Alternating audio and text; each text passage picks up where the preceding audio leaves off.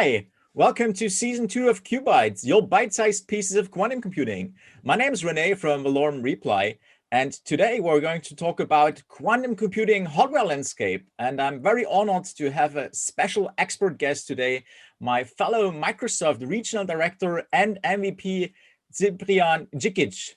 Uh, hi, Ciprian. Welcome to the show. I know you as an RD and also that you have your own quantum computing podcast, but can you tell everyone a little bit about it and yourself and your background as it relates to quantum computing?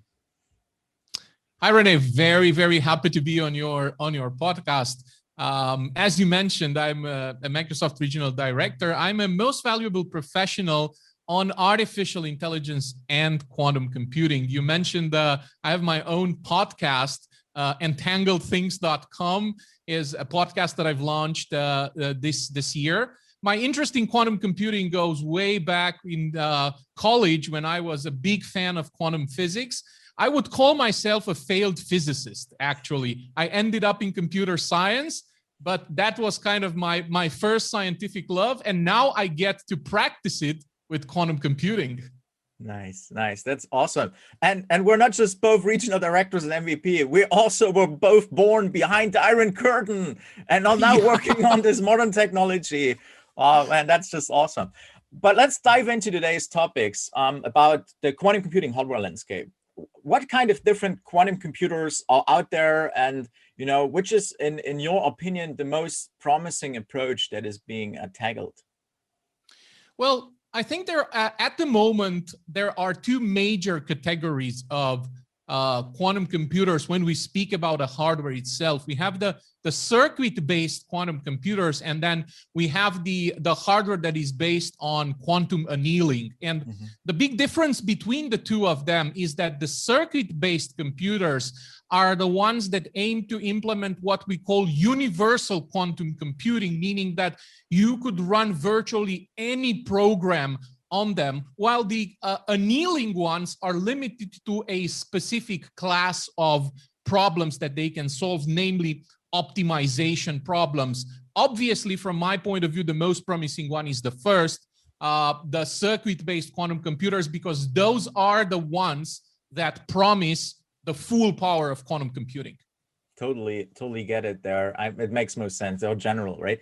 And with with quantum annealing and the optimization you mentioned you can implement this this quantum tunneling approach right? Where you can just basically skip an energy level basically kind of. And so but that's that's the current like um basically approach that we see from some vendors right? Because it's easier to implement than the circuit based one right? And so speaking of the the vendors and uh, well the players in the field if you will uh, what are some of the major um, research institutes and also, you know, technology players that are developing uh, their own quantum computers?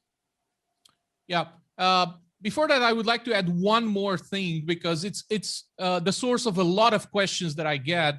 It's in the number of qubits that are available, right? Mm -hmm. With, yes. with with quantum annealing computers, you typically see larger number of qubits but those are not those qubits that are refer uh, are based on on the circuit approach which mm-hmm. are basically the ones that we're looking for to to get into what we what we call quantum supremacy the most important player in terms of quantum annealing computers is is d-wave mm-hmm. and it's it's it's the one that actually is driving the the the field on the circuit based part we have uh, a larger field of players ranging from startups like Rigetti or big players like uh, IBM, um, uh, Google, um, and also uh, Microsoft, which has not yet a working physical quantum computer, but it's uh, developing it on a different approach that is based on topological mm-hmm. quantum computing.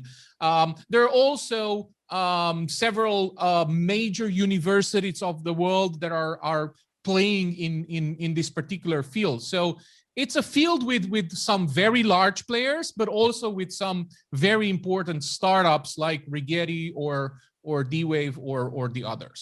And IonQ and and a few more right that are working yeah, in that yeah, field.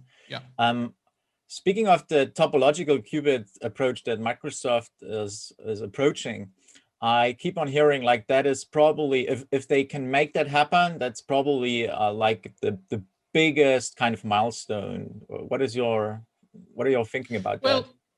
the big problem with with circuit-based quantum computers is what we call the the decoherence problem. And without getting into the math, it's literally the problem of isolating the qubits from the outside world. That's one of the largest problems, the biggest problems these folk need to solve. Yeah. And that's the reason why we don't have too many working circuit-based qubits at, at the moment. Mm-hmm. And this is where Microsoft tries to play differently in a sense that the topological approach has the promise of making it simpler to isolate qubits, which in turn means you need less physical qubits to build the logical ones, less error control, and obviously you get a more stable system with a larger number of, of qubits. That's the promise, right?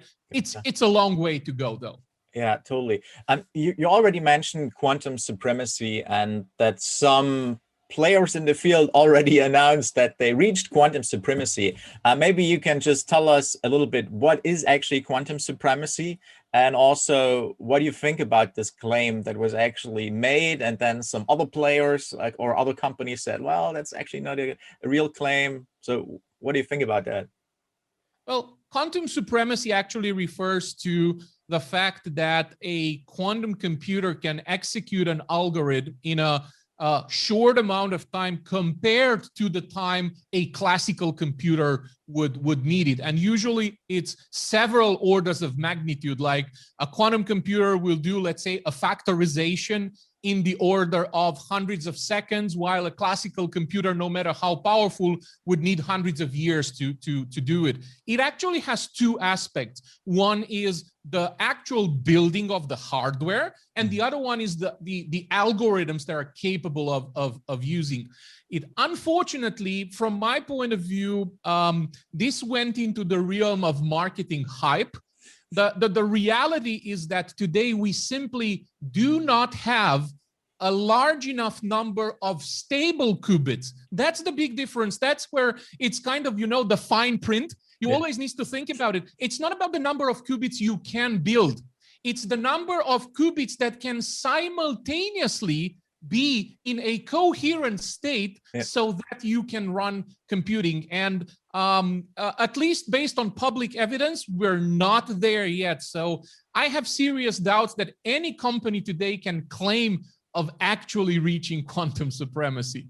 All right, that's that's good to know, right? It's like saying, "Hey, we have 2,000 qubits," and then in the fine print it says, "Hey, but they collapse in a few nanoseconds." exactly, thing, right? and we can keep like 10 at a time in a coherent state so that we can run actual computations yeah. and that was a great thing that you mentioned about nanoseconds right when when we're saying keep stable yeah. you you need to think at a completely different level right mm-hmm. like for example keeping them stables for 2 milliseconds would be an amazing feature of engineering and would actually allow the run of a lot of powerful algorithms. So the, the time here, the time spans are totally different from what the ones that we are used to work with in classical computing. Totally makes sense. Well, we're already at the end of our short show today. And thank you so much, Ciprian, for joining us and sharing all your insights about the quantum computing hardware landscape. It's very much appreciated. Thank you so much. Thank you very much, Rene, for the invitation. It has been a joy to, to discuss with you this topic. Thank you. And folks, make sure to also subscribe to his podcast called Entangled Things. It's awesome. And it's a little bit longer than our show here. So you get more details if you're interested in that. So check that out as well. And thanks everyone for joining us for another episode of QuBites, your bite sized pieces of quantum computing. Watch our blog, follow our social media channels to hear all about the next episodes that we will be releasing. Uh, take care, be safe, and see you soon. Bye bye.